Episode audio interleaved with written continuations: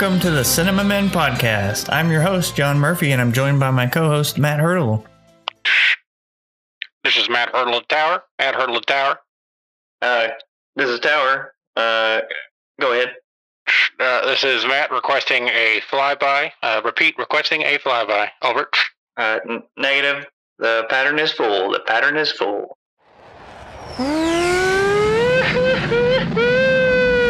Go, John.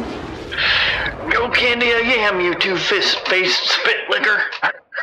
Um, what, what, what was that? I said, go candy a yam, you two faced spit licker. you lit liquor. To throw back that commercial for anyone who remembers it.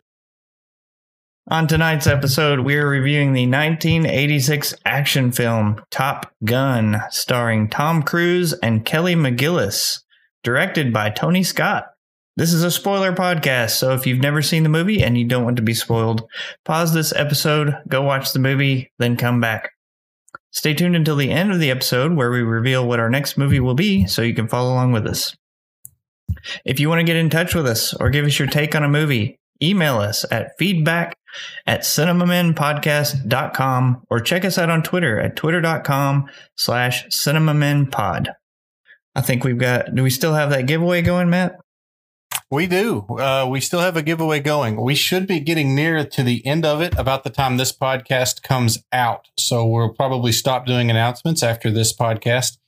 Um, for those of you who aren't aware, we are currently giving away a Rocky Blu ray movie set. It covers all of the movies from Rocky 1 through Rocky Balboa uh, on Blu ray, uh, 1080p, not, uh, not 4K, unfortunately. Uh, but it's free to you. And all you have to do to enter that contest is to get onto our Twitter. You will find a pinned tweet there. Uh, retweet that tweet and give us a follow, and you'll be entered in. Uh, we will be releasing the uh, winner for that soon, and we will contact you via Twitter. Uh, so be on the lookout for that. Um, we'll probably, as of this podcast airing, we will close the entries and uh, we will announce the winner uh, in our next Cinemini. How about that? Sounds good. Oh well, no, Well- actually, no, we can't do that because we record these back to back. Our next, We will announce the winner on our next movie review. there we go. There we go. Sounds So good. Hopefully, somebody's not listening and decided to stop right when we said that because it's going to be the movie review, not the Cinemini. That's right. We've got a few uh, uh, entries, and uh, hopefully, uh, we'll get a few more. Make it interesting. If you would like to support us monetarily and have the means to do so, you can go to anchor.fm slash cinemamen podcast slash support. We use the money to improve the quality of the podcast. So in advance, thank you very much. And we can do more giveaways if we get more support. One thing I do want to add um, because of the delay between us recording these podcasts and when they are released, uh, the announcement will be made uh, instead of on the episode officially, it will have to be made via Twitter and our social media channels. Um, this is because we want to close the contest after this episode airs officially as a podcast. We'll record the next episode before that happens. So, uh, again, sorry for the confusion, but we will let you know if you win, I promise. Yeah. And we will announce it on the podcast at some point. But it will probably be way after it's over due Yeah. to our scheduling. If you like video, we offer that too. We are live right now, and you can go to youtube.com and search for the Cinema Men podcast. We go live every other Tuesday at 8:30 p.m. Central Time, but the easiest way to track all that is to subscribe to our channel, and we'd really appreciate it. And one more thing, we, as Matt mentioned, we have a short form series that we release uh, every other week called the Cineminis, and it's a 30 minute or less uh, episode where we talk about random stuff, usually movie stuff. Uh, we just released one where we talk about our first movie going experiences, so check that out if you if you'd like. All right, let's get started with this movie, Top Gun.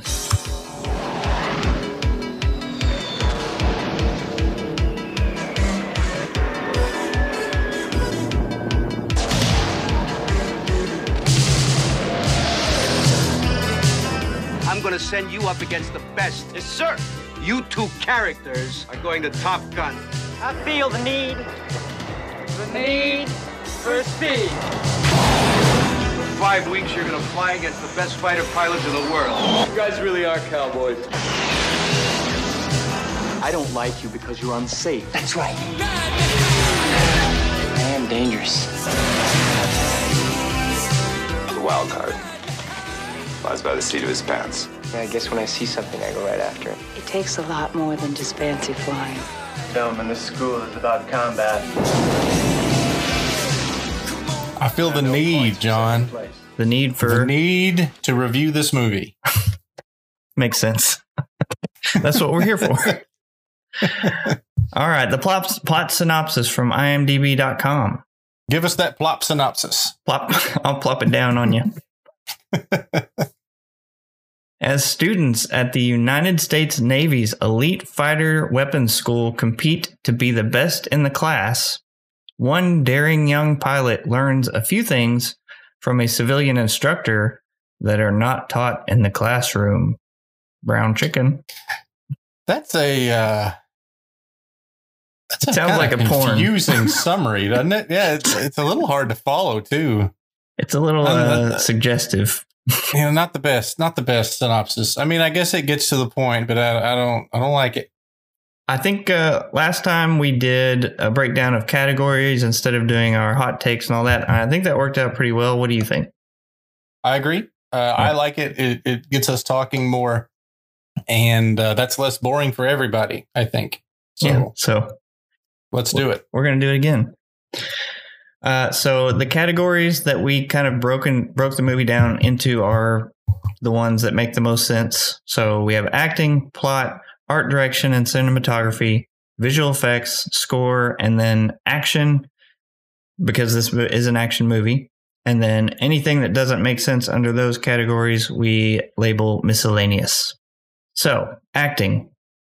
Was this Oscar award winning acting? You know, it was not. How dare Uh, it- In general, uh, I'm going to say that the acting was good. Um, I say this a lot. It seems like it, wasn't outstanding, but it was good.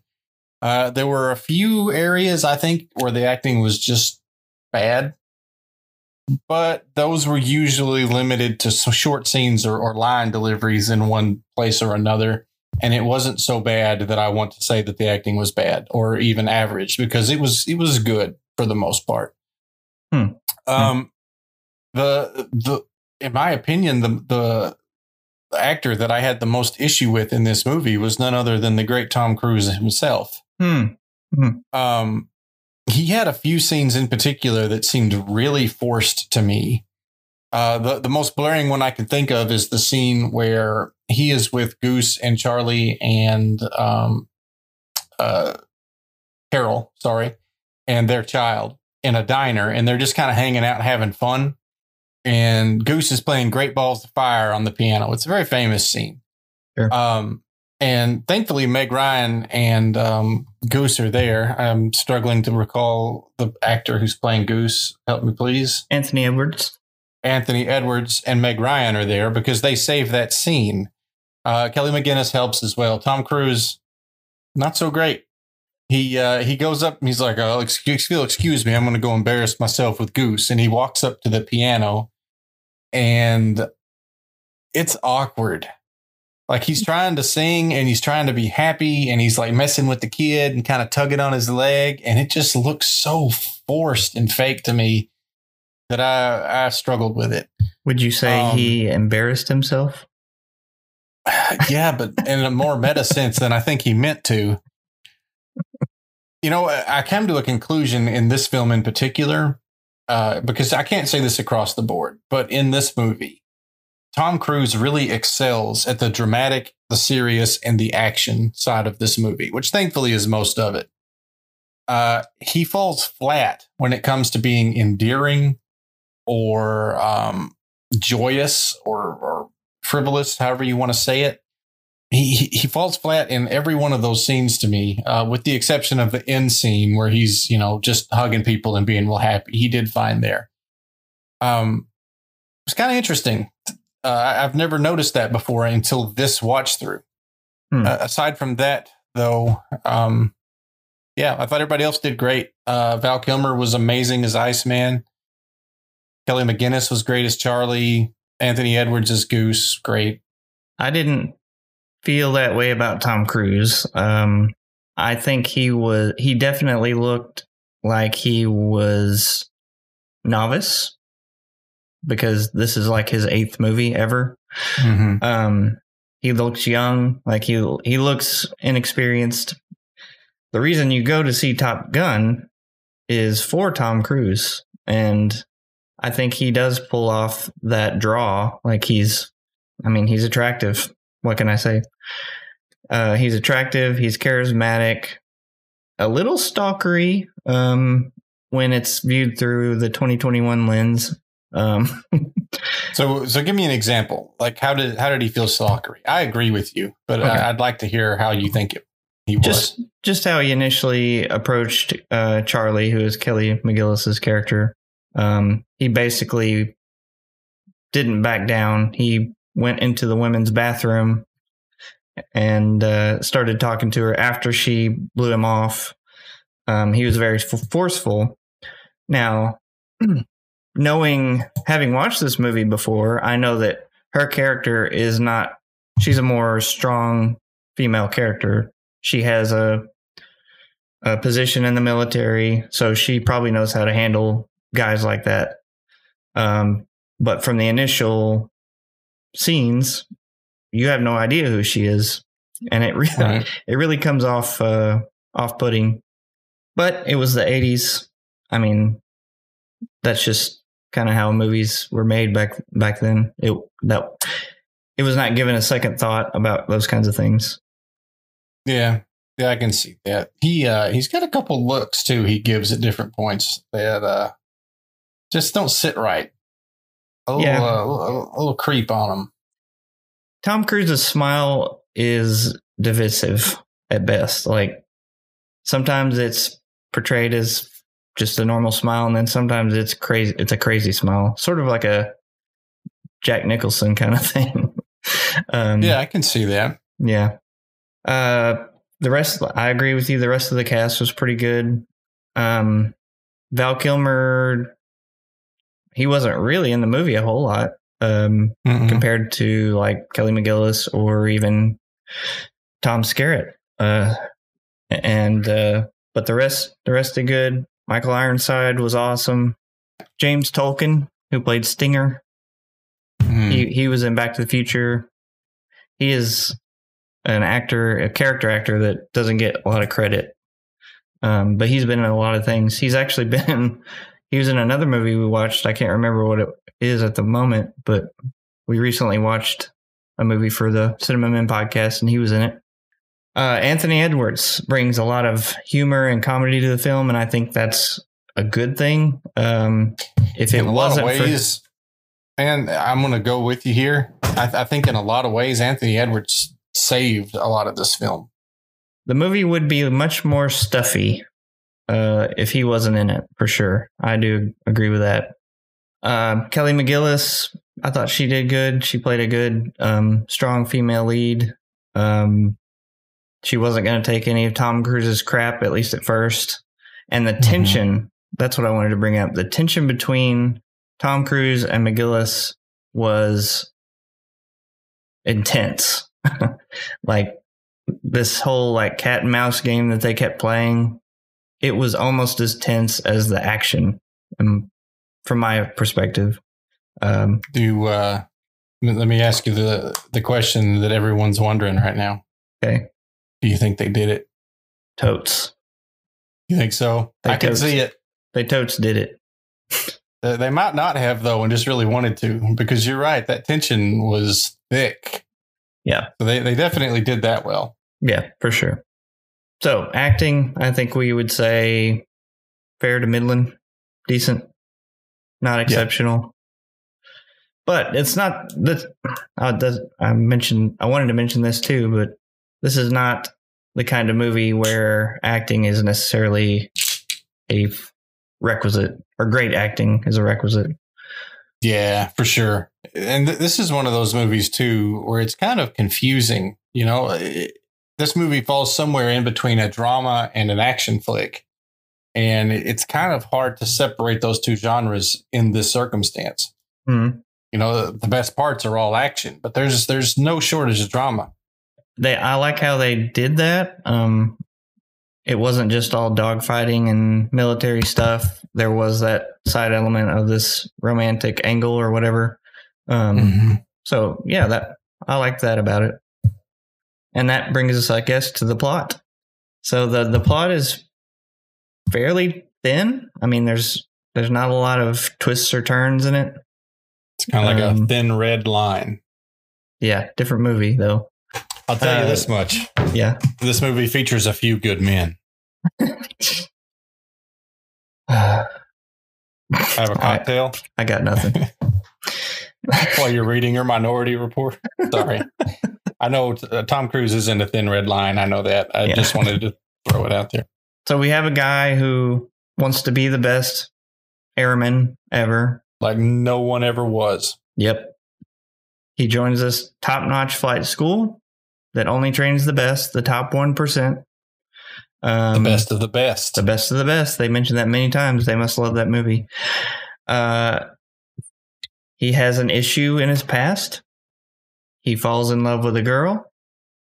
He overcomes another issue that happens in the present day. And the only twist, really, I guess, is that he didn't win the day. Like he wasn't, he didn't win, he wasn't the top in his class. let me let me ask you a question. Yeah. You say he came in and he had an issue in his past. Correct. I I missed that apparently. What what was this issue? Like I knew he there was some controversy around his father and who Mhm. his father was and what happened there, but I didn't Mhm. catch any issues that he had personally other than he was known as being a well maverick. Uh, well, that was the issue, I guess, is that he was. Oh, okay. Goose mentions, you know, he's like, you're, you're always trying to, str- you're always struggling with this because of what happened to your dad, and presumably that's the reason he is so gung ho and wants to be the best because his dad was one of the best, but there was a rumor that he messed up his last mission or Mhm. he screwed up and that was his last uh that his like sign off you know i messed up and Yeah, basically he went off flying and disappeared and what happened was classified. But Yeah. the rumor was that he screwed up, but nobody knows for sure, including Maverick, his own son. Yeah. And that, i mean so that's the overall plot um really where you get into the the meat and potatoes is with the action and and tom cruise and all that all that stuff but what did you think of the plot do you think it was decent Um, so I agree with you in that the plot was kind of thin. However, I have to give this movie some points because if you think back to famous military films, um, especially films around the 80s and 90s, those those films all kind of revolve around a specific occurrence, right? Now that occurrence might be as broad as an entire war, um, as limited as a battle, or a uh, a famous occurrence that happened at some point that you know people heard about on the news and they're exploring things like that. You know, Mhm. um, in this case, that's not really what's going on. Uh, the the vast majority of this is just pilots training in a school. I think that's an interesting way to take this. You know, it's an action movie, but you also have to consider this a military movie because it's all in fighter planes for the Air Force, right? right so I, I want to give the the film some points for making such an interesting and uh, exciting and fun to watch movie out of really what's kind of a mundane thing flight school for really good pilots Yeah. now there's a little bit of conflict in there um, you've got at the beginning of the movie and at the end of the movie there's a conflict with it's russia i believe right I don't think they ever really say. I, they always call them the enemy. Yeah, Um, it- it- I mean, so they kind of leave who it's with to assumptions. I think everyone assumes it's Russia. It was the Um, 80s. we know that they're flying these MiG planes, but um, we don't necessarily know exactly who the country is. So there's a little conflict, but uh, for the most part, not really. It's just pilots competing against each other. Yeah. That's a good point. I, I put a lot of that type of stuff actually in the other categories because it was more centered around the art direction, the setting, the set design, and all that stuff. But I agree with you that that was a it's an interesting setting uh, and an interesting way to take a movie of that nature. And they do kind of frame it around. I don't know if the if Top Gun is even real, uh, but they they open the movie with this paragraph that talks about um, airmen in the 1960s, and then they formed this Top Gun school, um, and that's kind of where, well, that is where the entire movie takes place is at this Top Gun flight school. Yeah, with with the exception of the beginning and the end, it's all there. Yeah. Um. So another thing about the the plot I Okay. wanted to discuss with you, uh, that's the romance between Maverick and Charlie. Mm-hmm. Uh, to me, that whole thing felt a little weird to me, and it wasn't just Tom Cruise being creepy, right? It just felt like there wasn't a lot of build up to the relationship. You know, it was, you know, he sees her at a bar. He does the goofy, you've lost that love and feeling with Goose. And he, Yeah. you know, talks to her, finds out he's an instructor or she's an instructor, and then uh, convinces her to go on a date with him. And they go on a date and then they're in love. Yep. You know, it was kind of like, hmm, I don't know. It just went, it went a little too quick for me. It, it, it didn't feel natural, I guess. Yeah, usually so love at first sight is not a uncommon thing in movies, especially in the 80s and 90s. Um, but what they did with this movie is they acted like they that you know, she did not want to be with him and she was uh playing hard to get, I guess. Um and he was being creepy. And then sh- you find out that she's part of the military and then she finds out that he did the 4G re- upside down maneuver uh, with the MiG plane. Uh, so now she's now she's really interested in him because because of that, I guess. Uh, and yeah, I think I think it does go a little quickly for for that kind of approach.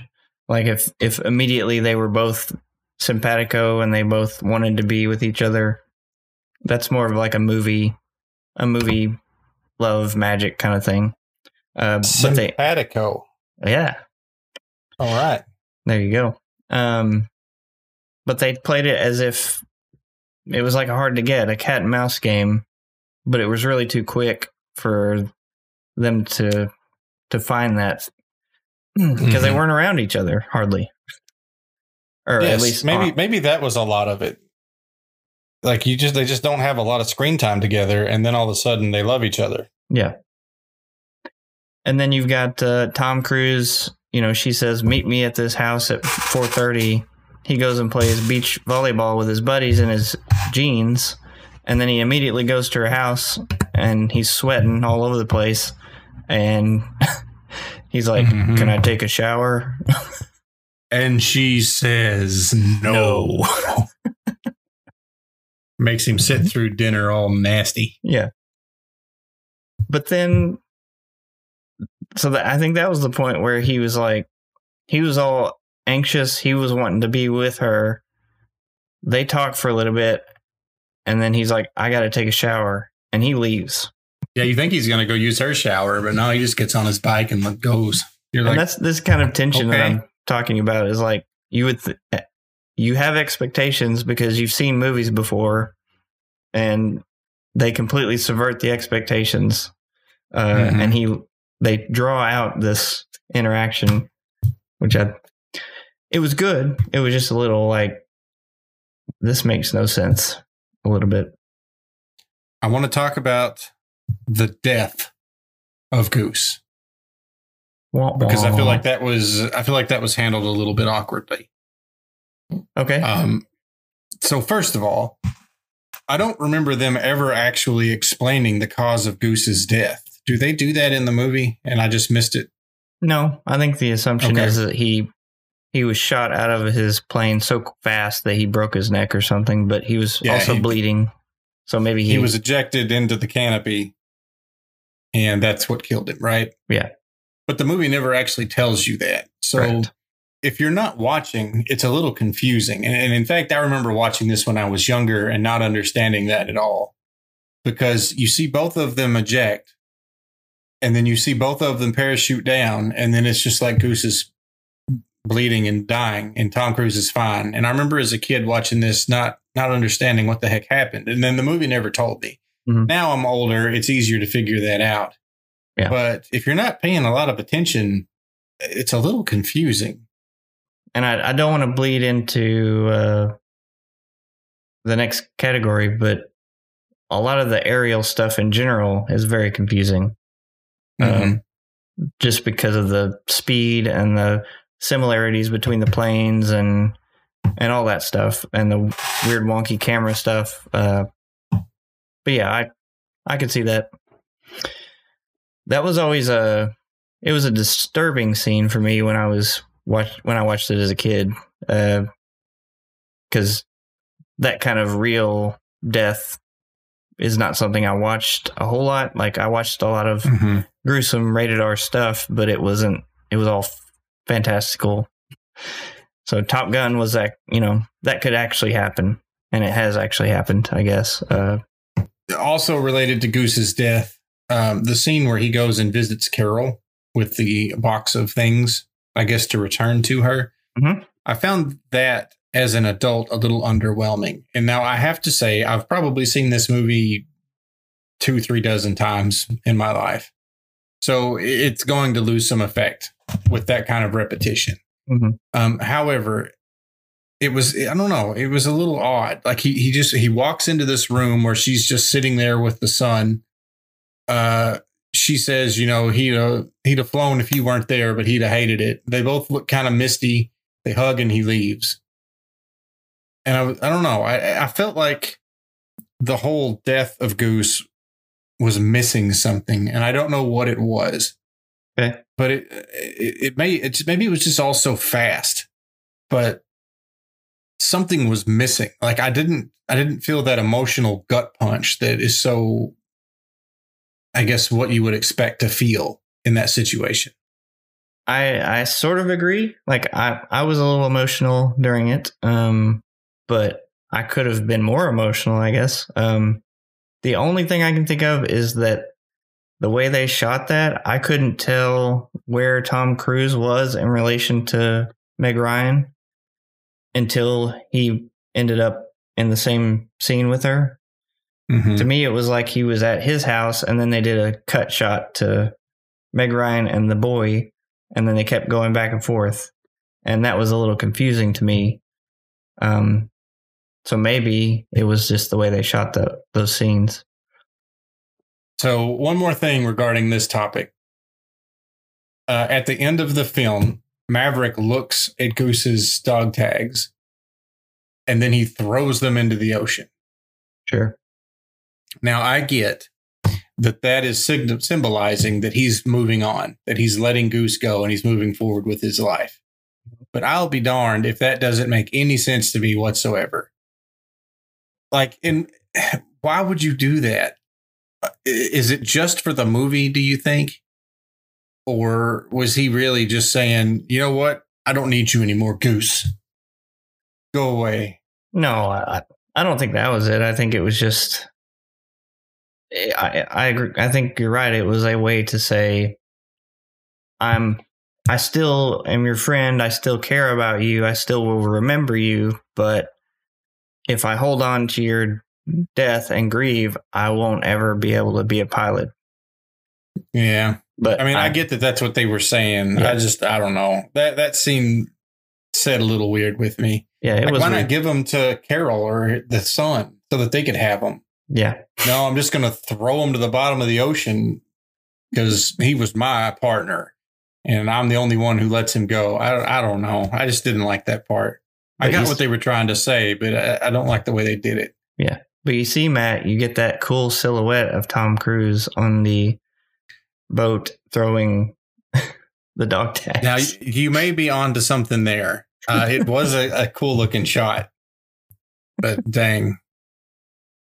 Um, Um, so I got one more thing on the plot, and right. then I'll, I'll we can move on to the next topic. okay. But all the things that I've said so far about this plot, I think I, I thought about them all, and I think I realized what the problem is with this film in terms of the plot, and that is this film is trying to do way too much in a two-hour time frame.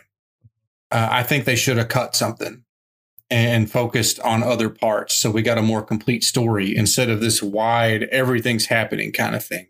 Because I mean, if you think about it, th- this film runs what one hour fifty minutes, including credits. Mhm. So in that time frame, which you take what five minutes off, so in that time frame, we're covering uh, Maverick's father's mystery, who he is, and what happened in the past, and and what happened there. We've got this conflict with this other country, the enemy, that's going on where we're at this, I guess, Cold War where they have faster planes, but we have better pilots kind of thing. We've got the whole Top Gun school going on where you've got this captain. Uh, I think he was a captain. Was Maverick a captain? But you've got this pilot, we'll say, Yep. who's going into this best of the best school and competing, and he wants to be the best, but he's a rogue and he's an outlaw and he's competing with the best. Um, you've got uh, Goose dying. You've got Maverick having to get over that death. Mhm. You've got a romantic arc with Charlie, the instructor, which is awkward and forced. You've got a rivalry in Iceman, this competition between the two of them. And then finally, you've got him getting back into active duty, but freaking out and having to get his head back into the right place so that he can help out Iceman. Yeah. It's just too much. and that's why everything feels rushed and a little off. I, I Okay. think personally, they should have taken the whole romance with Charlie thing and just chucked it. Hmm. Interesting. I think this movie would have been a lot better without it. They could have focused on the rivalry, the action, um, the character of Maverick could be more of a focal point. We we don't need that romance in there.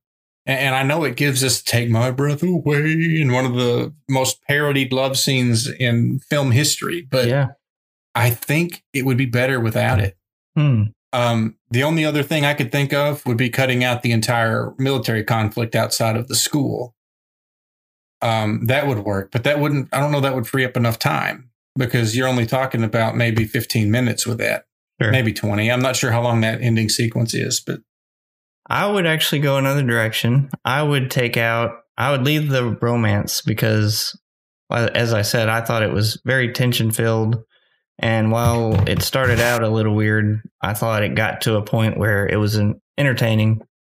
Um, I would take out the father angle, the entire one.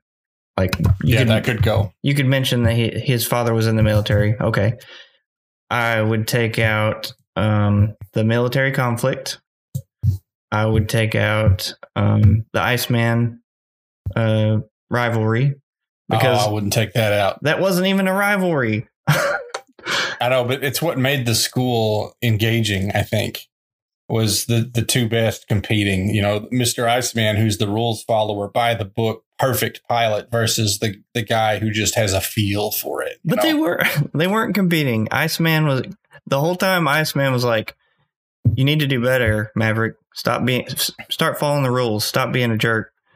Well, of And then- course. I mean, that's the conflict, right? and then It's- Maverick it's would the- do his own thing, and then Iceman would be like, "Dude, seriously, I'm gonna yeah, but win." Maverick would Maverick would do his own thing, and he would do great. And while while he might get a uh, a stern talking to when they talk about his flight, at the same time, everyone under their breath are, are like, "Oh my gosh, this is one of the best pilots I've ever seen." It's it's the natural talent talent with a feel for what he's doing versus the guy who is on the nose by the book, every rule, never bends them. It, it's you know it's it's Picard versus uh, freaking Shatner. yeah, I You know? guess. Except it's a rival. It's a rivalry in Maverick's head because it doesn't feel like Iceman is trying to like he's just doing his job. to me, Mhm. the whole time I was like, is Iceman even? Originally, when I watched this uh, as a kid, I was like, Iceman's a bad guy. Like he's supposed to be the the bad guy, but he's not. He's just a really good pilot that follows the rules. And No.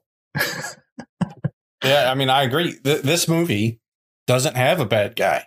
oh, it doesn't. Eh, You know, it, it does set up Iceman Maverick. as the bad guy in a, in a rivalry format, Yeah, right? But once Top Gun stops being an issue, the, the turning point is when Goose dies. So Iceman is the our main antagonist until Goose dies. When that happens, Iceman instantly becomes a good guy, which he has been this whole time. He's just been a rival. Yeah. But you know, he goes up and he's like, I- "I'm sorry about Goose Maverick," and then he walks off. From this point to the end of the movie, the bad guy's Maverick. Maverick is the good guy and the bad guy. It's it's interesting like that. There's there's never a real bad guy. yeah, that's true.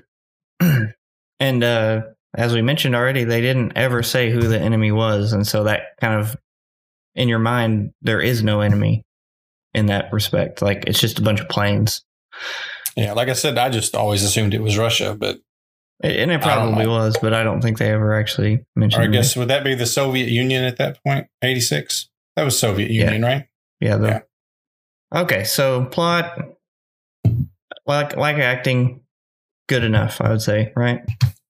Art direction and cinematography. I think uh, this is really where the movie has some some merit. I think, uh, as I've mentioned before, all those aerial shots of the planes. Uh, I can't think of I can't offhand think of another movie like this that looks as good or has that good a camera work. Uh, the camera does these barrel rolls when the planes do barrel rolls. Uh, it can be really difficult to know what's going on, but one thing that the movie does is it has the pilots describe what they're doing, um, Mhm. and that is very, very, very helpful. Uh, but it also makes sense because that's what pilots would do anyway. Constant communication.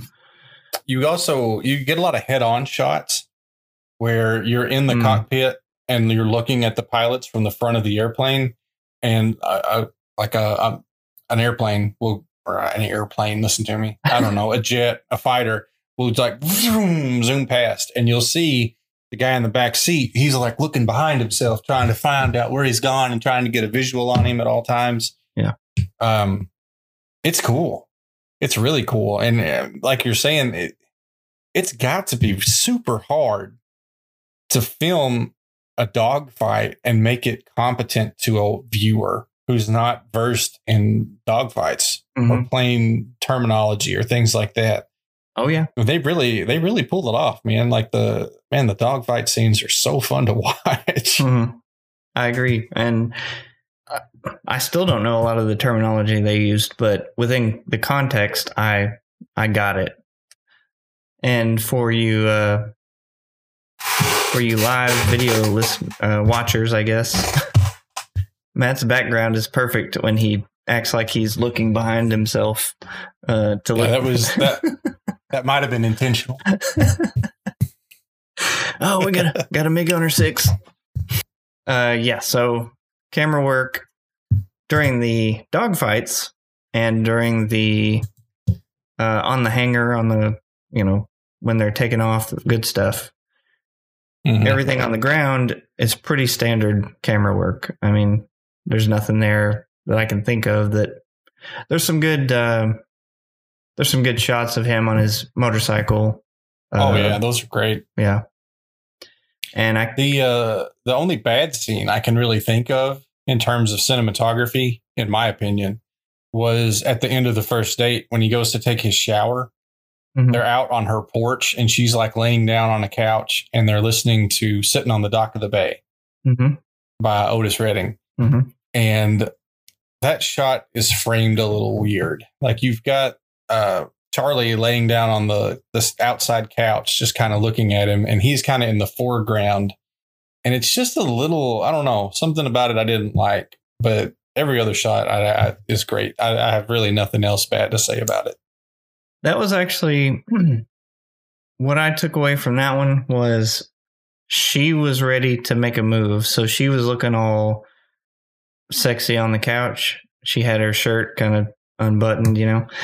Mhm. But he he heard that song and so he's away from her and that song has a memory that's yeah, I guess it- to his mom. yeah. And so I don't know. I it it the way they set it up made sense to me, but I, I get that because I mean he's kind of in the foreground, she's in the background. It's showing distance physically, Yeah. you know, as well as as alluding to the, the distance that kind of just grew there in that song. But Yeah. I don't know. I wish they could have done it better, like maybe with some camera panning or something, because I think that's a still shot for that scene. yeah, it is. Uh, but I'm I'm not. I don't know. It wasn't bad. It just felt a little awkward to me, enough that I noticed it, which is why I'm calling it out. Everything else I thought was amazing. There's another well, amazing, strong. The the plane scenes were amazing. The Yeah. rest of the groundwork was was okay. I can't remember what's in the foreground, but there's a shot where it's uh setting sun. Do you remember that? It's really good. It's a really good shot. Um just because the sun looks so beautiful in the background. I think there were a couple of those, right? There, there was a motorcycle scene, I think, with the sunset. I don't remember. Yeah, I, I, nothing's coming to my mind. um I debated trying to BS my way through that, John, but I've decided to come clean. I, I don't remember a sunset scene. I got you. That's all right. Uh, art direction is also really good. The attention to detail that they went to to depict the military, from the planes to the the hangar to the everything. I mean, it was Mm-hmm. it was very good. Well, I, I mean, I figure most of it was authentic. Yeah, yeah, Like, sure, surely they were actually filming on aircraft carriers and on military bases and such. yeah, for sure. yeah, you could tell that those the people directing the planes, the the pilots, everybody was was an actual person in that profession. I can't think of anything that just seemed out of place or inauthentic. Uh, the only thing I want, can really think of, and we're getting into visual effects here, but these categories kind of blend anyway, Mhm. is the scene where Charlie is reviewing Maverick's flight in front of the class. Yeah, And she's standing at the front of the class, and they have some computer readouts with flight data on them, and they look rough. now, this was 1986. Mhm. So for 1986, it probably looked freaking like Star Trek. But coming back and looking at it now, I'm like, what is even on that screen? I just see a bunch of orange lines. So I, I want to point that out. Um, it may have been good then, but now not so much. well, that so we can go ahead and move into visual effects, but Mhm. um, I couldn't tell. Was that authentic? I don't know. I have no idea. It might have been. So I hesitate to hate on it too much. It's just, man, I I don't see how they were able to see anything in that computer screen. Yeah. The one that the one that got me was it looked like a bunch of polygons, and it was in the upper right hand sc- screen, and Mm-hmm. I was like, "Is that even real? Is that something that Yes. they would? That's that is exactly what I'm talking about. Is that screen? Is that something they would read and be like, ah, hmm." I mean, get 86, like 86 was not cutting edge technology. Computers were really just getting off the ground in 86. Yeah, I mean, you were still running the big old floppy disks and CRT monitors, monotone with maybe a few colors. Like, so I, I guess maybe that, that probably was, if you think military technology, probably that's realistic. But I, I don't know. Yeah. Hard to say. Uh, the other part that, and then as far as actual special effects go, I mean that was a prob. If that might have been a computer effect, who knows? But then there were the uh, times when they made the explosions uh, from the missile shots, and those were Mhm. edited a little. Uh, I could tell. I could see the seams in those. Well, they kind of had the Star Wars effect, right? Where Yeah. you You see, you go in on the plane and it's not really moving, and then it just explodes, and it's obviously a model that they blew up. uh-huh. Um, but I, I, it never bothered me. Yeah. No, it, it didn't take me out of the movie, but I did notice it, and it's clearly clear that they had a shot of a fake missile or something shooting out from on screen to off screen, and then they would switch back to this still shot of a model plane or something, and then add an explosion effect, and Mhm. it uh, it was just funny more than anything. I mean, I thought they, I thought it looked awesome, but Yeah. you're right. It, it's you know, you've got these jets like, and all of a sudden there's a shot of a jet like this, and it just goes, you know, yeah, yeah, Yeah, yeah it's 86. eighty. You got to cut them a little slack, and it's all practical. Yeah, So Um, we always harp on too much CG, no CG really, unless those computer graphics that were literally computer graphics. So I don't think that counts. no, I I'm not complaining. I'd rather have this than a whole crapload of CG effects. It depends to me. It depends on how good the CG effects are. Yeah. Uh, another part of visual effects is costumes, I guess. I mean, that could go into Yeah. art direction or either or. Not really much to say there, right? Uh, They're- military uniforms. They were so authentic. You can't, yeah, I mean, you can't give creative uh, props to anybody because they just used what was used, you know? Yeah. They What probably went to the military and were like, I need one for Tom Cruise, please. What about uh, playing beach volleyball in your jeans? I didn't play a lot of beach volleyball at military schools in the 80s, so I, I can't speak to what the fashion was then. But, But you have you have worn tight fitting jeans before, right? uh, I mean, I try not to, but it happens from time to time.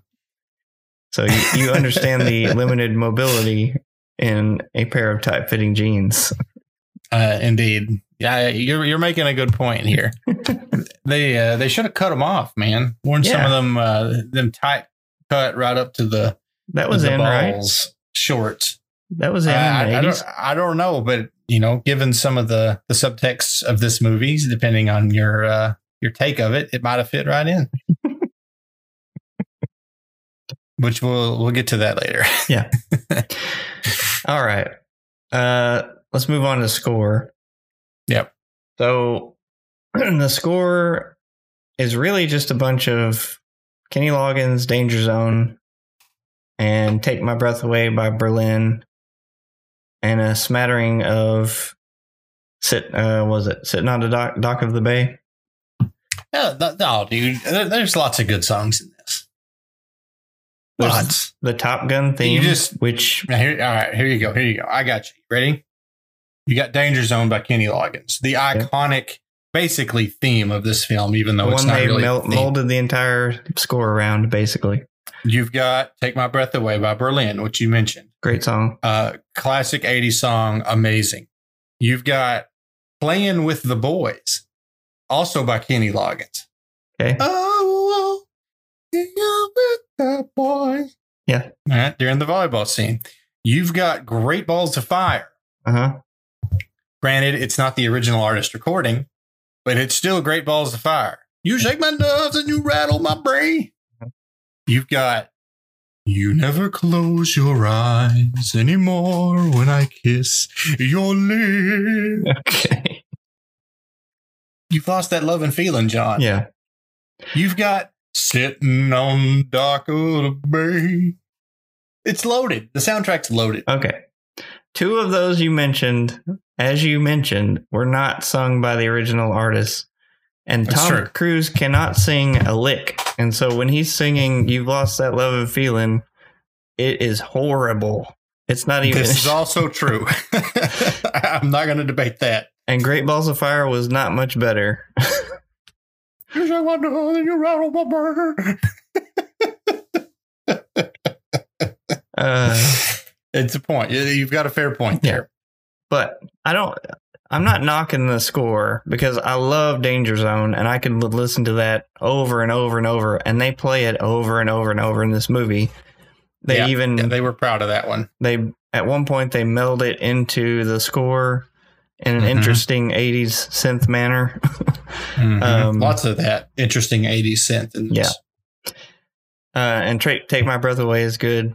Um, I just wanted it known that primarily you had Danger Zone, and then you had the Top Gun theme, and then Take My Breath Away, and those were the three main kind of musical They're pieces. the they're the three iconic pieces. Yes. Depending on I guess how you feel about the movie. Yeah. Because there are people who would say you've lost that love and feeling is as iconic as Danger Zone in this movie. I agree with you Top in your Gun choice. theme. I'm just saying there are some who who would argue that. Yeah. But the Top Gun theme, like it's one of those you hear it, boom, Top Gun. Oh, it's a great theme. Yeah. Great, great theme. One of the best. hmm Yeah, and you're right. I mean, all I need to hear is that da na na. And then, I don't have to get that for it. I could just hear that boom. Yeah. Top Gun. We've mentioned the popular songs in the score. We have not mentioned the actual score of the score. And I think that's bad. Yeah, the Top Gun theme is the only score score that. There's there's other songs in there. Yeah, that's what I'm saying. Like, I, yeah.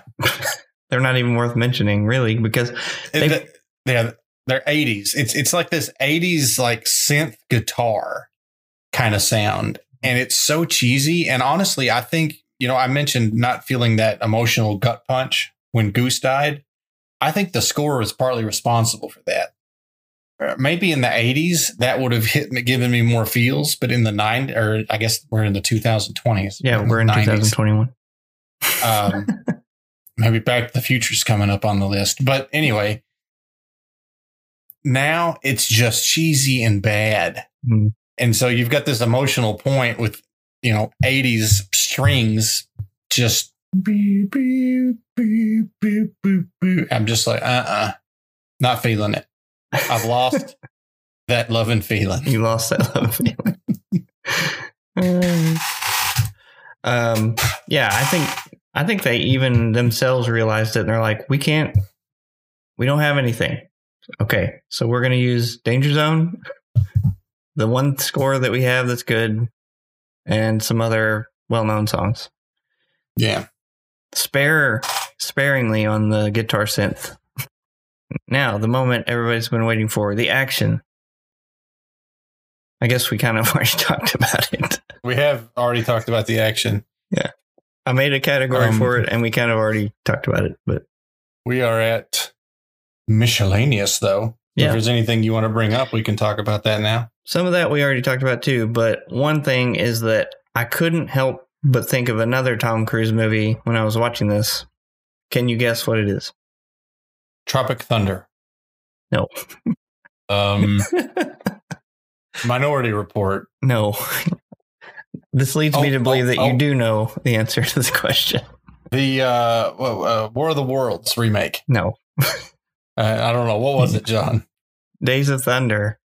Oh, Days of Thunder. Victory Lane. You've got a guy who's really good at something.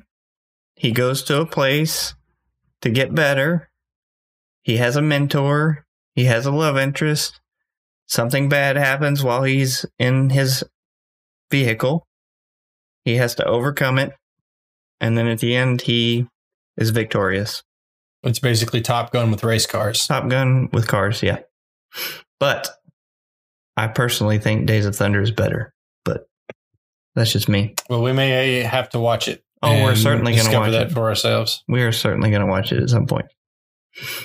It is very similar now that you mentioned that. Do you have any Uh, yeah, I got I, I, you know, I've got miscellaneous. I got miscellaneous coming out my ears, dangling all over my room. I'm just gonna grab one. Here's one right here. The pilot lingo. This is something that was confusing, but that I also respect this movie for doing. There's a lot of pilot lingo in this movie that is never explained to us at whatsoever. Yeah. they Um, assume you can get get it via context. I appreciate that. Uh, I don't know anything about it, and I didn't know what the heck they were saying. But I guarantee you, there are Air Force guys and pilots that do and are like, "Oh, that's cool." It's like a nod to them. It's a nod to people who have that knowledge. And if you don't, it gives you something. If you're really interested, you can go look it up and fi- figure it out for yourself. A, a lot of movies handhold, and this one doesn't in that respect, and I, and I appreciate it for it. So, um, Yeah. I, I think it's cool that it's in there. I agree. I like a movie that shows rather than tells. And if it sat there and tried to explain, well, this is what a MiG is, and this is how many G's it can do, and if you turn a barrel roll, roll at a, the wrong angle, you might crash and burn, and blah blah. blah. Like, we don't need it. We know we know everything we need to know um, for this movie. I got one more. Okay. And it's one that uh, we have to talk about because I feel like it's an important part of this movie. I think I have an idea what you're going to You say. know exactly what it is. It's the gay subtext in this film. oh, I have another one then. If you're okay, so, um, in pop culture in particular, this movie is is known for having a lot of gay overtones in it. Um, you know, mostly referencing the the famous volleyball scene where they're all shirtless or mostly shirtless. I think Goose has a shirt on, and the mini locker room scenes where they're wearing towels and things like that. Um, did you did you notice any of that, or did you pick up on any of that? I did not, um, but I wasn't necessarily looking out for it. Um, Yeah. but go ahead. So uh, the writers have been interviewed uh, regarding this topic, and and they've spoke out um, as to their take on on what happened here. And what they basically said was that when they wrote this film, uh, that subtext was not intentional. They they didn't put that in there. Uh, it, it's inferred by the viewers. But they also said that they were glad that it was inferred by the viewers because this film, like like all films, good or bad, is essentially at its base a work of art. Mhm. And art is meant to be interpreted different ways by peop different people who have different experiences in life. And so they were happy to hear that some people were taking it that way and had no issues with it. Um, I personally, I can kind of see it, but it's all visual. I don't see a lot of it symbolically. Mhm. Um, I did read an interview where someone was uh, mentioning Quentin Tarantino, who spoke up about this topic in this film. And uh, to paraphrase what he said, he he said basically the, that Maverick, Iceman, all of the all of the male pilots uh, essentially represent homosexuality, and they're pulling on Maverick, saying, you know, come come with us, be gay. You know, this is your passion. This is where you belong. And then you've got Charlie, uh, McGillis's character, whose heterosexuality, saying, "Hey, come with me, be straight." And uh, in that way, uh, also I should note that uh, McGillis's character is named Charlie, which is a gender neutral name. Um, in that way, uh, the movie kind of is symbolic of Maverick's struggle with his own sexuality. Hmm. That feels like a little bit of a stretch, but I'm going to go out and say it. I'm going to humble myself a little bit here, John. I think Quentin Tarantino knows more about movies than I do. I don't. I don't think so. So, I think you're wrong. you know, maybe, maybe. I, I think at the end of the day, it really all just depends on your take and what you get out of the film. yeah. Um, but I mean, it's there, and I feel like we have to mention it. You are 100% correct that Hmm. a movie is a work of art and interpretation is in the eye of the beholder. And so, just like I thought I didn't see the gay overtones and other people do, like that's an interpretation that someone else has, that my interpretation is different.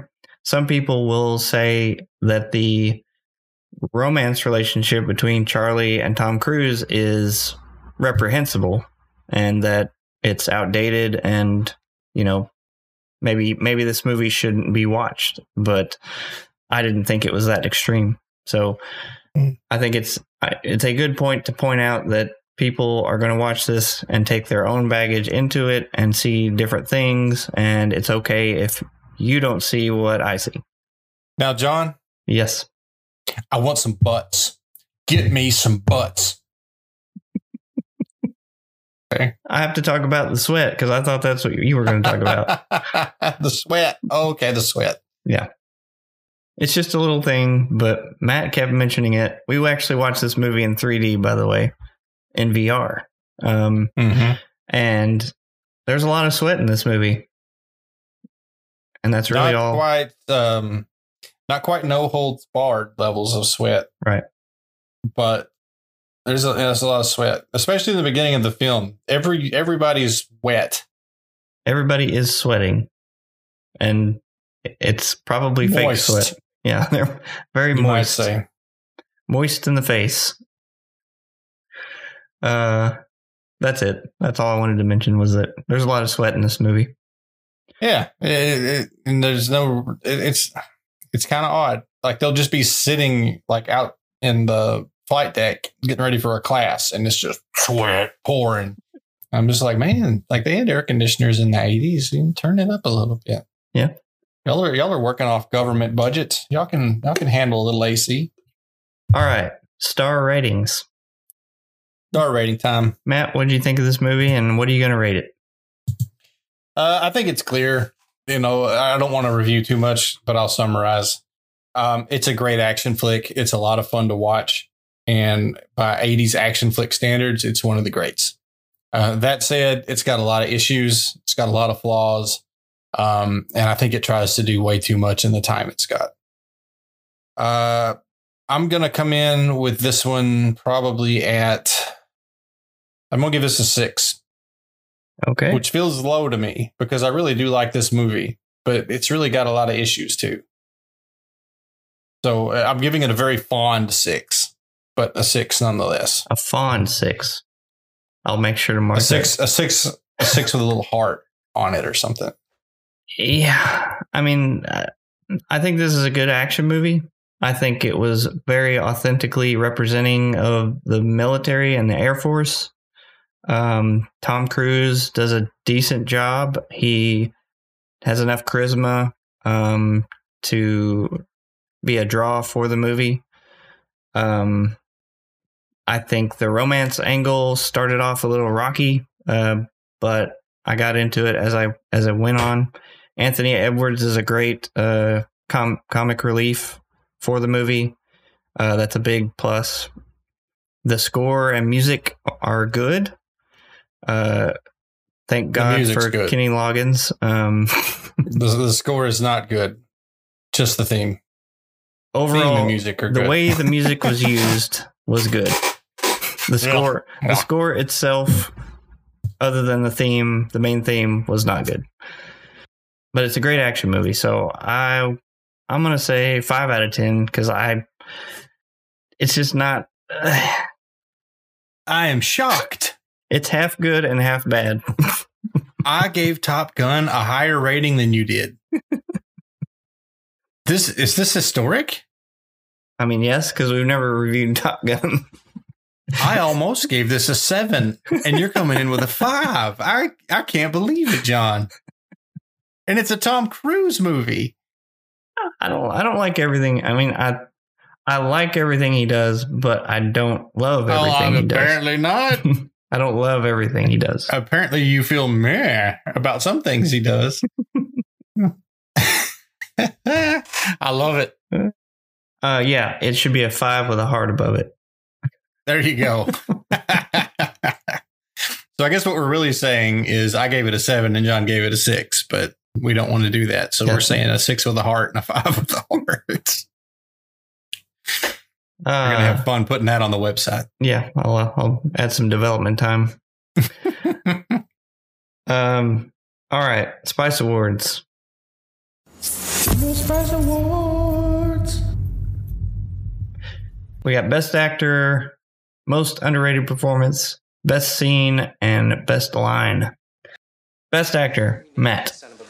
I went with Val Kilmer. We are cowboys. What's your problem, Kazansky? You're everyone's problem. That's because every time you go up in the air, you're unsafe.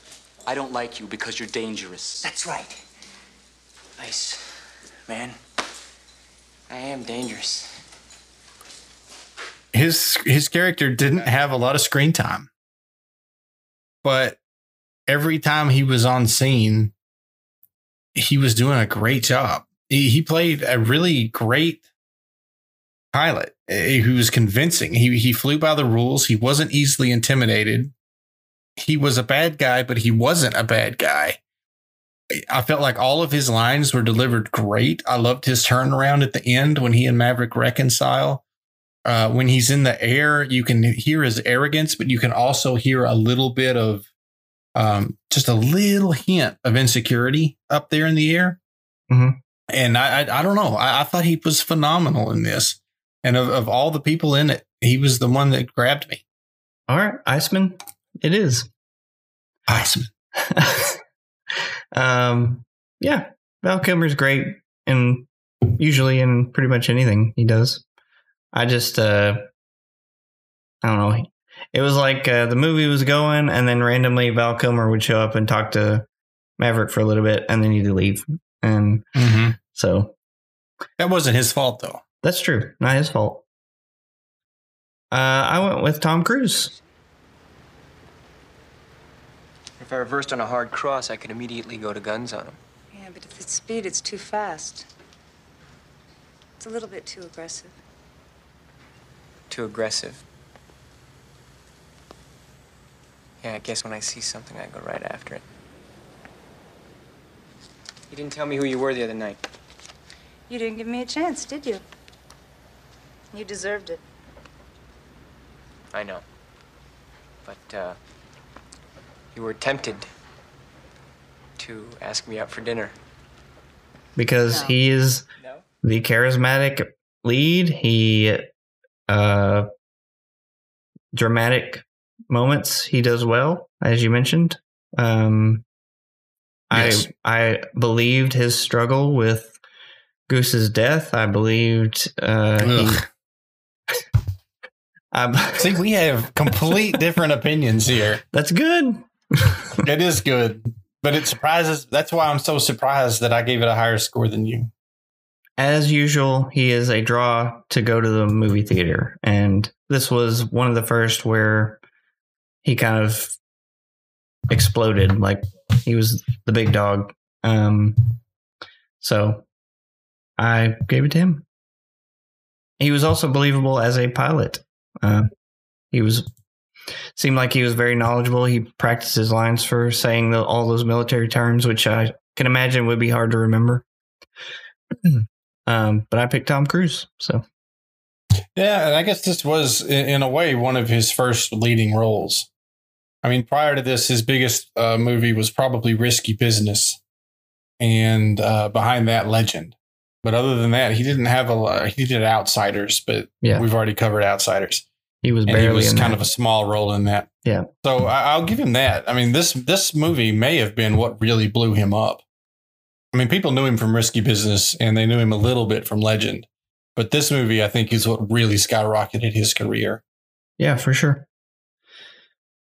Took it above the flight deck. Uh, but you can see why. I think. I mean, I guess it's a thing where if you like Tom Cruise and you like what he's doing, then you're going to be all in. If you don't necessarily care for Tom Cruise, then you're probably not going to like anything he's ever done because he kind of he has a little more range than say a Kevin Costner, but he kind of does similar things. So Mm-hmm. All right. Matt's pick was Val Kilmer, Kilmer, who played Iceman, and my pick was Tom Cruise, who played Peter Mitchell, aka Maverick. Most underrated performance. Meg Ryan playing Carol. Doesn't he ever embarrass you? Goose? Hell no. Well, there was the uh, time. Admiral's daughter. What? He told me all about the time you went ballistic with Penny Benjamin. Did he? Well, that's great.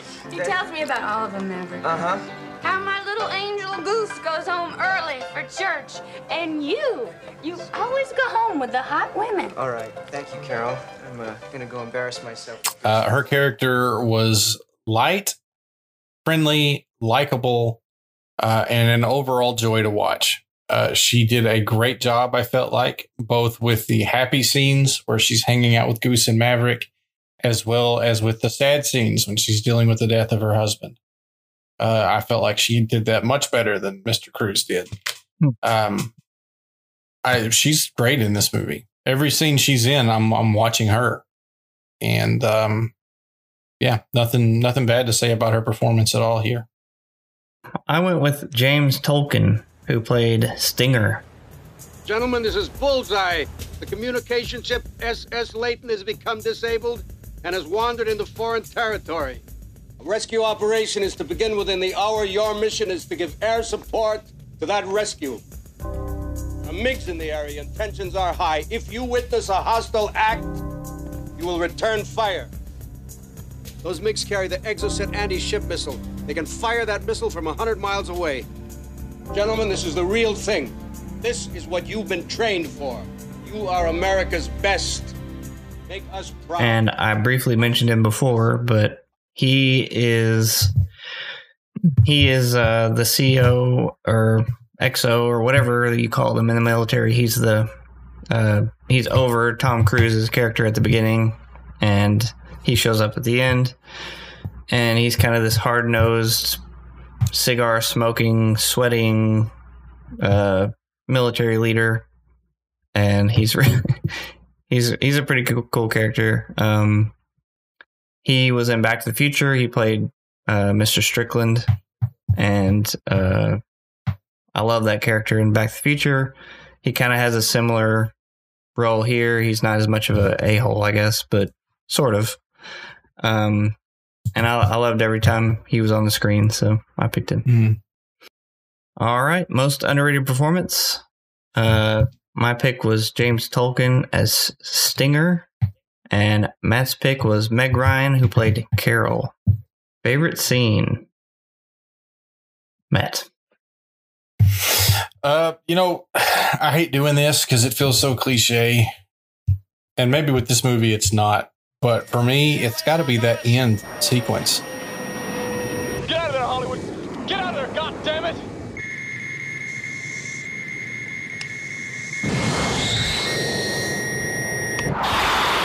Break left! I'm hit! I'm hit! We're coming apart! I can't control it! Hold on, zero for 20, we're going down! What's been hit? What's been hit? Shit! What's been hit? Voodoo one, voodoo one, what's been hit? What's been hit? We've lost Hollywood. Repeat, we've lost Hollywood. We've lost our wingman. Launch Maverick on alert five. Get a bearing on Hollywood and Wolfman, and launch the rescue helicopter immediately.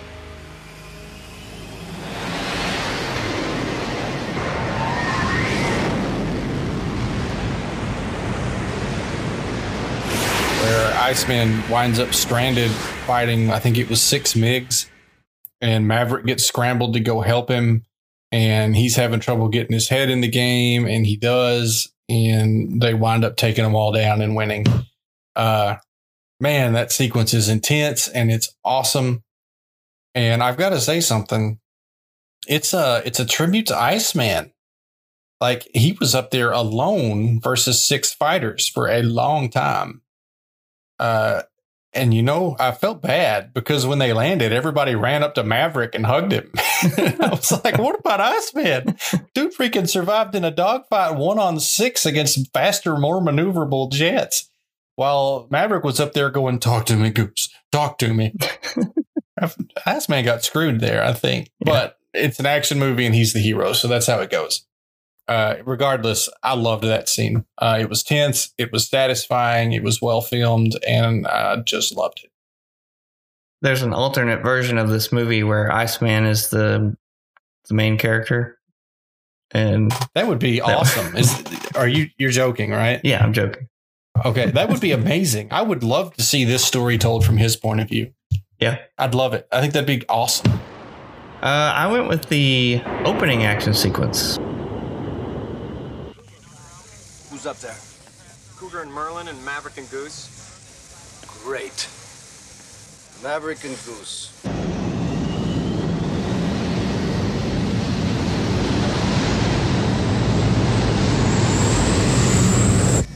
Talk to me, Goose.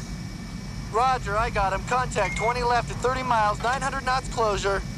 Cougar, you hear that? Roger. Merlin, you got him? Roger, I've got radar contact. I'll get a visual ID, Cougar. You hook 'em. Roger, and I'll clean him and fry him.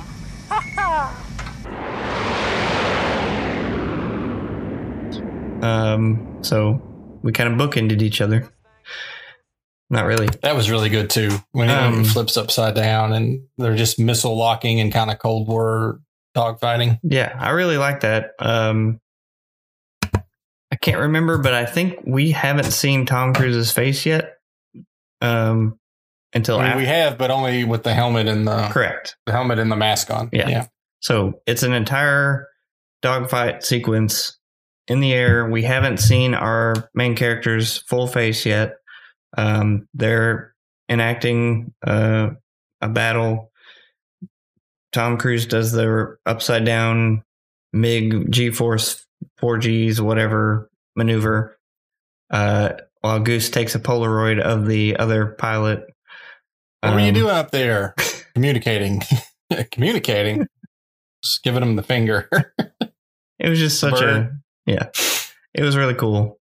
And that's that's a an important part of this movie actually is the cool factor. And that's pro- Mhm. a lot of reason why many people probably went to see this movie because everyone's acting cool. Um and that that's that says a lot for entertainment value and and having fun at the movies. So all right. Favorite scene, Matt's pick was the last dogfight. My pick was the first dogfight. Final category in the Spice Awards, best line. This is a tough one. There's a lot of good lines in this movie. Mm-hmm. A ton. Um, I wound up just kind of picking one that I really liked, but I, I it's almost too hard to choose an actual best line, in my opinion. So the one that I went with was um, Goose talking to uh, a character named Slider. And uh, Slider, I think, was Iceman's Lines, wingman. ice Yes. cold, no mistakes. Just wears you down. You get bored, frustrated, do something stupid, and he's got you. Hey, hey, Slider. Thought you wanted to be a pilot, man. What happened? Goose, you're such a dickhead. Whose butt did you kiss to get in here, huh? Well, the list is long but distinguished. Yeah, well, so's my Johnson. So you're flying And he looks at him and goes, Goose, whose butt did you kiss to get in here anyway? And Goose replies, The list is long but distinguished. And then Slider replies, Yeah, well, so is my Johnson. I thought it was great. It was it was a it was funny. It made me laugh, and it really kind of showed the rivalry slash camaraderie between the the pilots at the school. I just thought it was a really good line. Uh, yeah, there's so many. There's so many lines that are iconic. First off, uh, but then beh- on top of that, there's just some some really good quotes that aren't necessarily iconic, but are, are good within the movie. Mm-hmm. Um, I went with the is writing checks your body can't cash. You've been busted. You lost your qualifications as section leader three times. Put in hack twice by me. With a history of high speed passes over five air controlled towers and one admiral's daughter. Penny Benjamin. And you, asshole. Maverick. It's at, at the beginning of the movie. Maverick is landing the plane. Uh, his other co-pilot is having an issue, and he is freaking out, and he can't he can't do anything. And so Maverick is about to land the plane. He's on the runway, about to be caught by the cable, and he uh, hits the gas and goes back to help his buddy.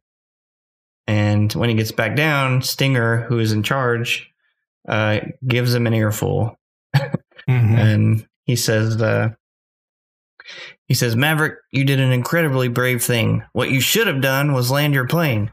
You don't own that plane; the taxpayers do."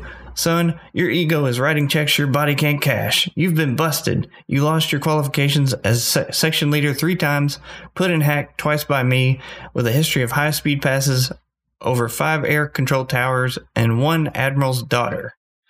It is a great line. When he's saying your ego is writing checks your body can't cash, that's a, a line I remember, always remember from the movie. Okay, best line. Matt's pick was "So is my Johnson." I'm just gonna paraphrase. and my pick was uh, "Your ego is writing checks your body can't cash." That that whole line. Hey Matt, Yes, John. did you know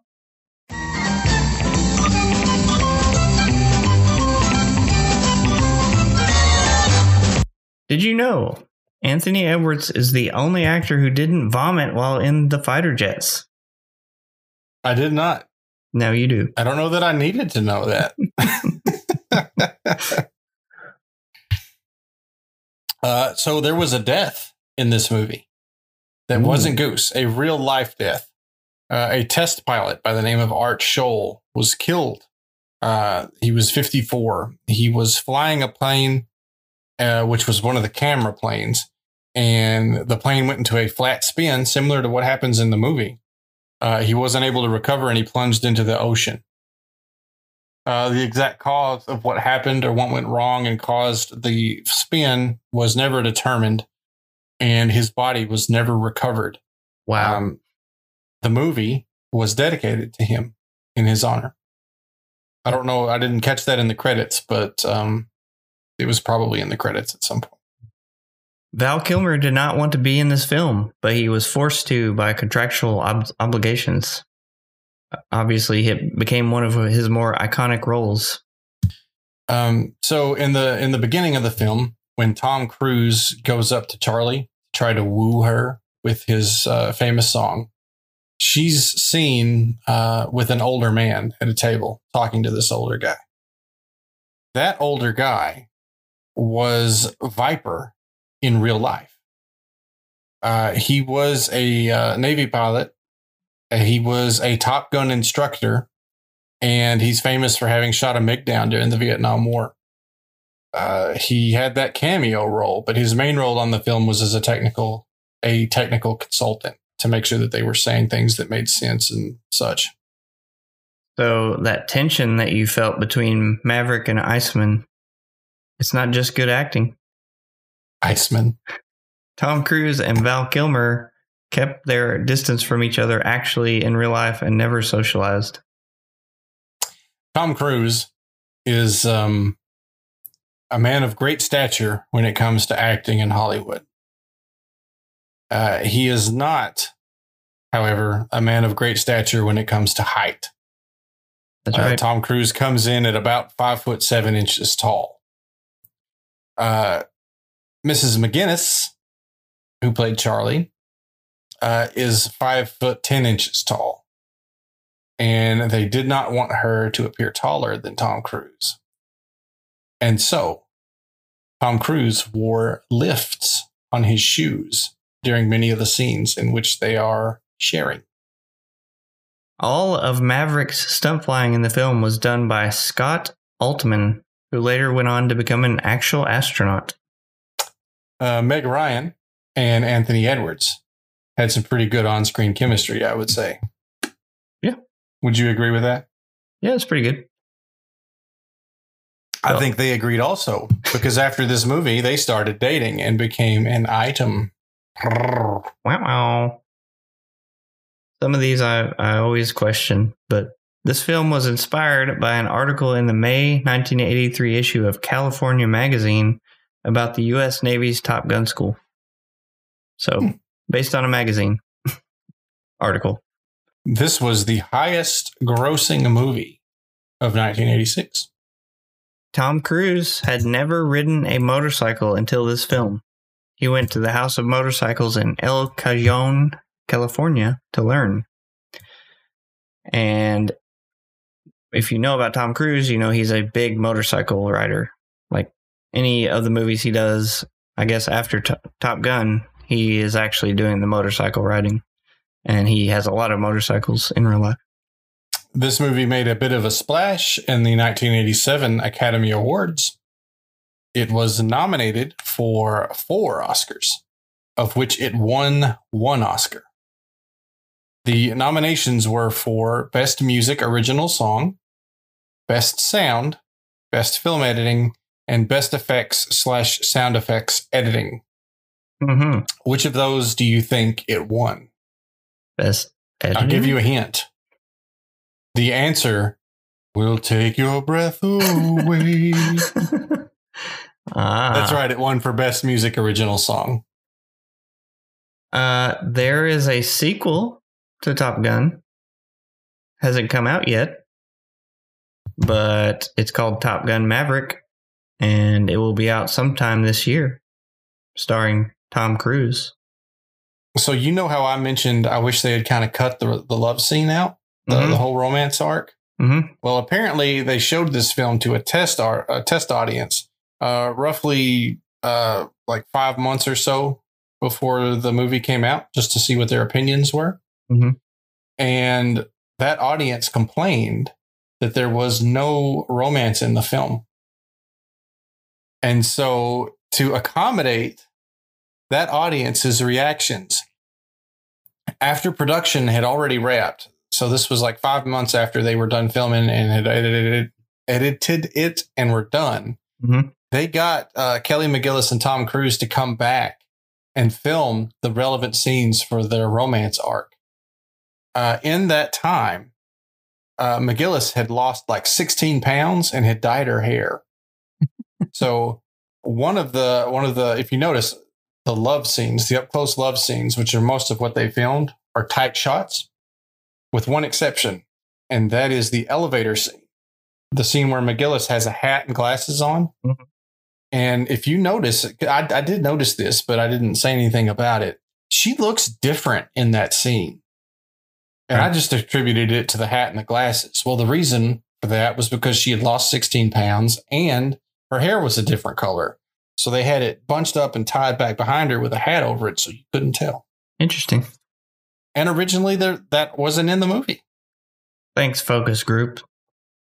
uh, on Rotten Tomatoes, this movie has a 57% by critics and an 83% score by audiences of over 250,000 ratings.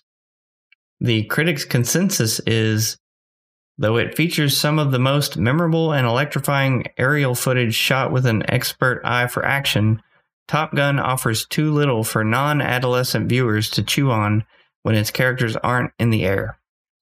So I, I've mentioned previously that Top Gun was the highest grossing film of this year in 1986. There were second and third place were also really big movies. One of them we've done on this podcast before. Hmm. Crocodile Dundee. Ah, yeah.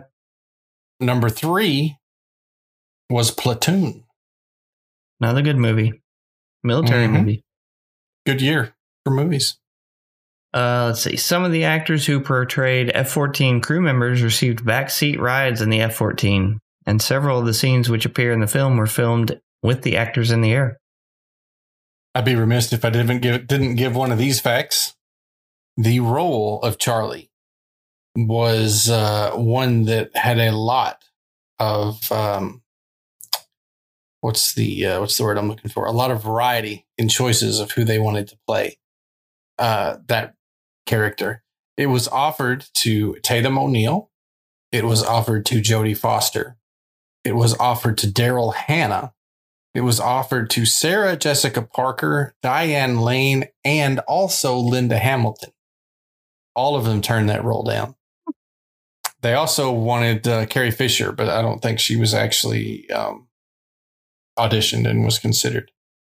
So a long list of very famous actresses for that role. And a lot of people said no, which had to be frustrating for the producers. Tony Scott, who directed this film, uh, he has directed other films, such as Beverly Hills Cop 2, Days of Thunder, uh, Last Boy Scout, Crimson Tide, Enemy of the State, Spy Game, Man on Fire, Deja Vu, and a number of other films, but a lot of really well known movies. Before this movie uh, had a director, there were several other directors chosen. Uh, two in particular that I feel like might have made this movie a little bit different than it was made are John Carpenter, which would have made for an interesting film, I think. And are you ready for this one? Okay. David Cronenberg. Oh my God. They both turned it down. They offered the director job, the director's job to both of them, and they both said no. Can you imagine if David Cronenberg had made Top Gun?